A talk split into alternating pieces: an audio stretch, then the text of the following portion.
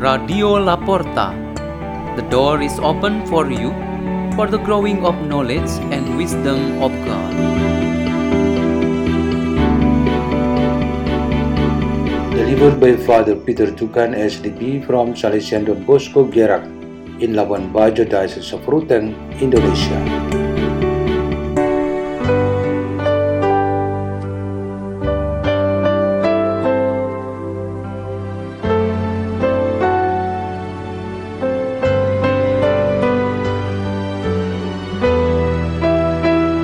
Reading and meditation on the Word of God on Saturday of the 25th week in Ordinary Time, September 30th, 2023. Memorial of Saint Jerome, priest and doctor of the Church.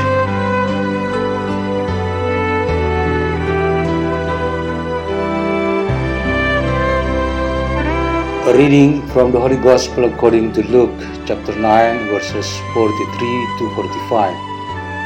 At the time when everyone was full of admiration for all he did, Jesus said to his disciples, For your part, you must have these words constantly in your mind. The Son of Man is going to be handed over into the power of men. But they did not understand him when he said these. It was hidden from them so that they should not see the meaning of it, and they were afraid to ask him about what he had just said. The Gospel of the Lord.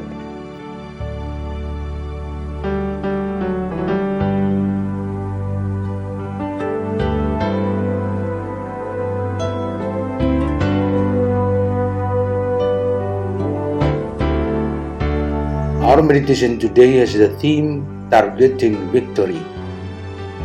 Today, our church commemorates Saint Jerome, a priest and doctor of the church. He studied law in Rome and while studying also theology, he then repented, was baptized, then chose to live as an ascetic, and then concentrate on solitude to study the scriptures in the Syrian desert.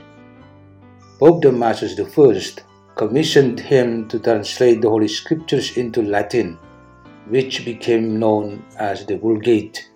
Within the church, he was known as an extraordinary scripture scholar. His immortal saying is well known within the church as well as outside in the following To know the scriptures is to know Jesus Christ. Like saints in general, Saint Jerome set a target of achieving victory for what he did. His great work is the translation of the Holy Scriptures from the original languages that we have today. A pilgrimage of faith in the world is like a struggle to reach the goal, namely perfection in God. Each of us is given this goal from the moment of baptism, and all of the baptismal promises are instruments that help us to achieve it. When we achieve that later, it will be a victory and glory. The prophet Zechariah once set a target by looking at Jerusalem, making calculations by measuring it, so that its restoration and improvement would become a reality. In time when Jerusalem was rebuilt and restored, it was a victory achieved by the Israelites.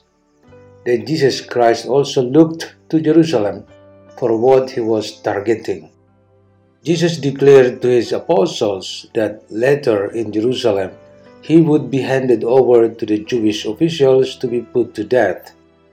His death was a very cruel one, namely by crucifixion. Death on the cross is a victory, so our faith teaches.